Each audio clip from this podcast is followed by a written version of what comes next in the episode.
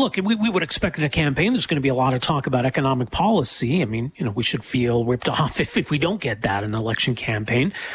But what's the difference between economic and monetary policy? And, and do we want the um, party leaders weighing in on the latter? I mean, in Canada, the Bank of Canada deals with monetary policy. They operate at arm's length from government, but under a mandate set by government.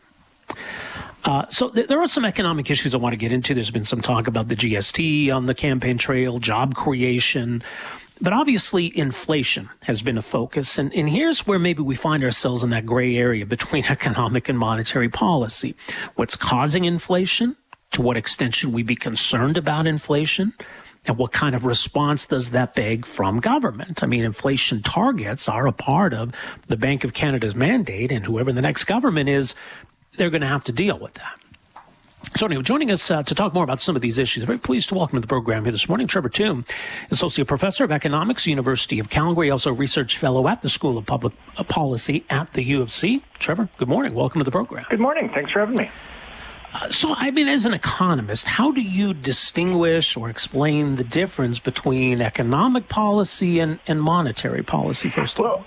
That's an interesting question because monetary policy is, of course, a type of, of economic right. policy, a very important type. So I like to distinguish fiscal policy from monetary policy mainly. And fiscal policy is the taxing decisions, the spending decisions of government, like of cabinet, of the politicians that we elect, where monetary policy is interest rate policies set by the central bank. Um, they do other activities as well, but their goal is to maintain inflation between 1 and 3%. And where kind of the lines blur here is that monetary policy on a, a day-to-day basis, like how many bonds to purchase, what should interest rates be uh, next month, those decisions are taken by appointed officials at the Bank of Canada, not politicians. But every five years, the Bank of Canada and the government, through the Minister of Finance, agree on what the mandate is. And this year is when that mandate gets renewed. So it's very much here a, a joint decision between government that sets the goal and then the Bank of Canada goes off and executes it. Right. So, in terms of inflation targets, it's government that, that decides on, on what that mandate should mm-hmm. be, what, what the objective is. Yeah, and for about the past 30 years, we have agreed that this mandate, and we continue to renew it every five years, is to target inflation of between 1 and 3%. So low and stable. And historically, the bank has been very successful at ensuring that inflation rates stay within that bound. And the pandemic, those caused some challenges, not, not just here, but in many countries around the world. So inflation in June and July in the United States, for example, uh, exceeded 5%. And so in Canada, when ours gets to 3.7, that is above the target range. And I guess we'll see whether it's just a, a transitory phenomenon, as I, I, think it is, and what the bank thinks it is, or if it's uh, a sign of something different that we're going into for the next little while.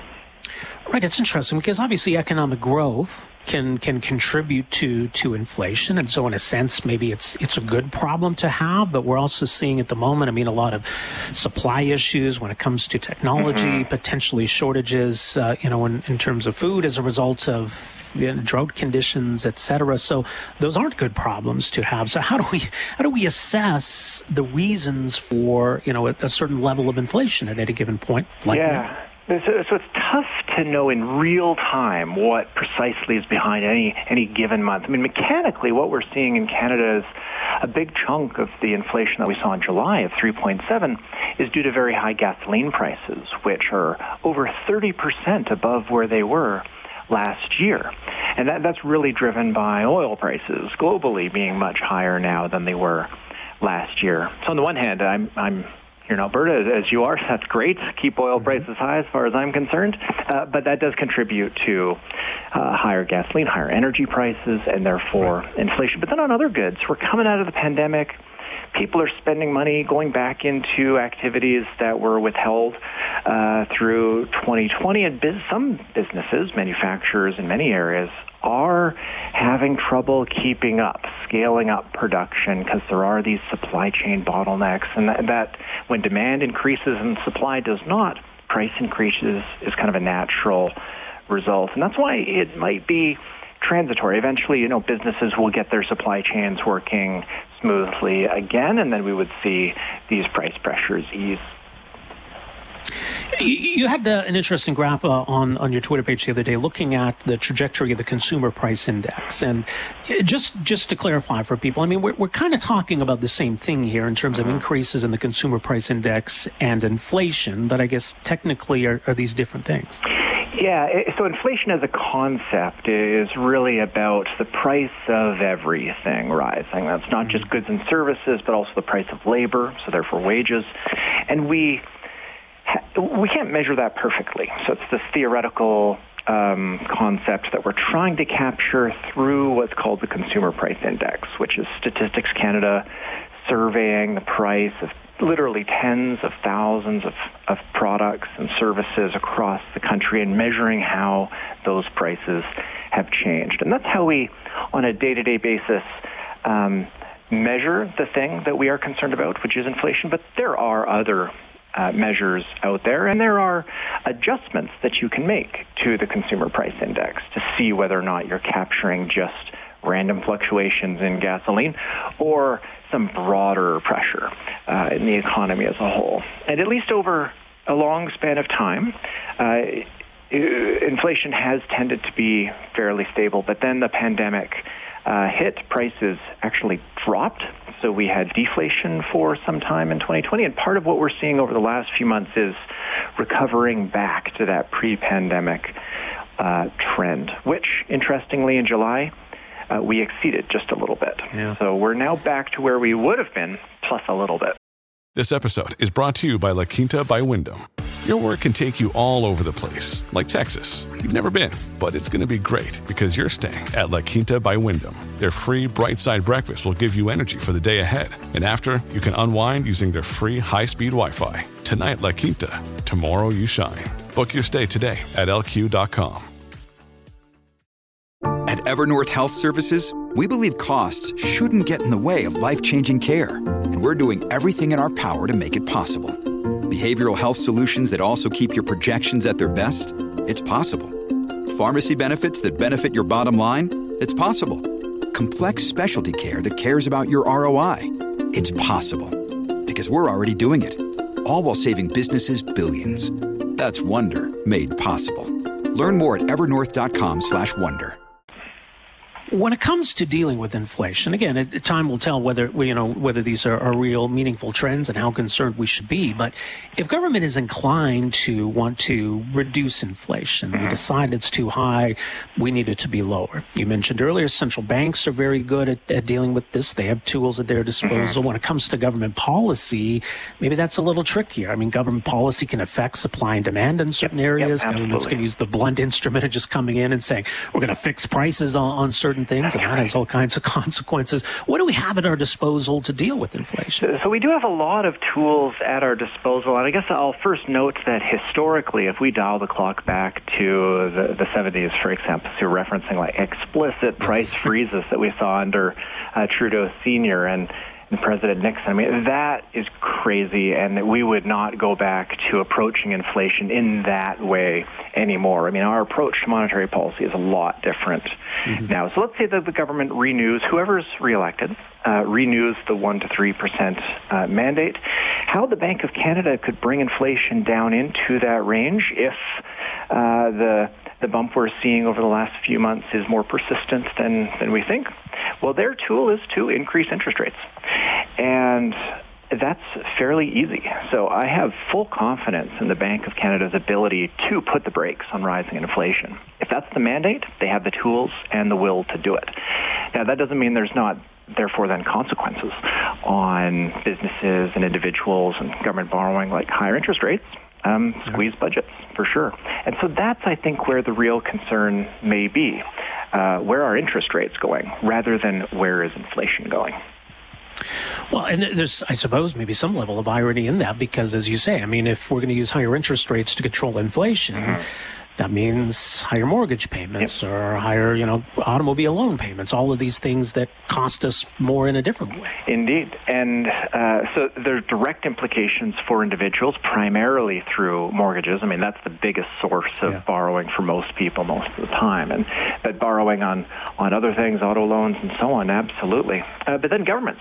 You know, we took on a lot of debt, I think, uh, defensively uh, through the pandemic. Uh, but with that elevated debt levels, higher interest rates does mean higher debt service costs for government. And so what government can do is there, there is some discussion about whether or not uh, federal spending initiatives are contributing to uh, inflation. I think in, in part it it almost surely is in the sense that large income transfers to cushion the blow of the pandemic has allowed for the rebound in demand that we're seeing right now and therefore some of the price pressures. There might be debates uh, going forward about how large federal stimulus ought to be. Is it warranted even?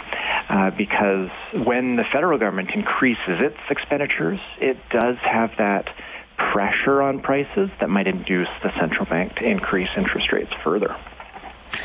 It's a bit of a segue to something that came up on the campaign trail this week, and I guess it pertains to the cost of, of things and consumer spending, the the, the GST. And uh, the Conservatives putting out the idea of uh, a one month holiday. I guess it would be the month of December.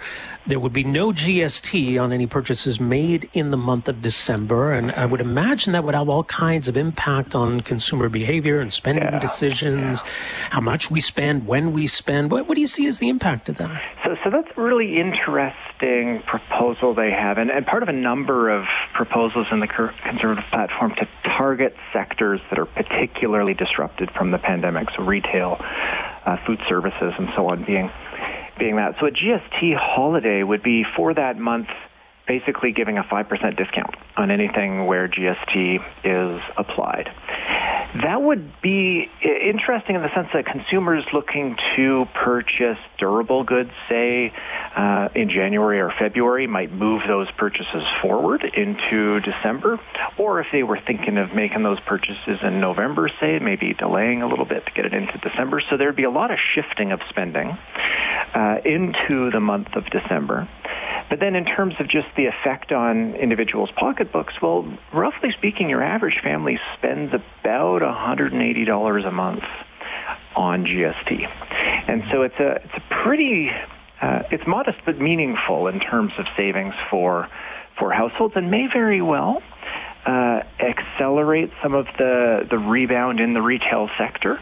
Now, it might be just temporary, concentrating it in December, but uh, I thought it was an interesting idea. And coming out of the pandemic, I think this is the type of service sector uh, led recession and therefore service sector led recovery that we don't typically have a lot of experience with. Usually it's manufacturing and construction that kind of leads the ups and downs of the business cycle. So here I think we have to really think out of the box, try out a few things. Um, some might work, some might not, and I think this is how we should interpret the GST holiday. All right, we'll leave it there. Always appreciate the insight, Trevor. Thanks so much for making some time for us here this morning. You bet. Take care. You as well. There you go. Trevor Tombe, uh, Associate Economist at the University of Calgary, Research Fellow at the School of Public Policy at the U of C.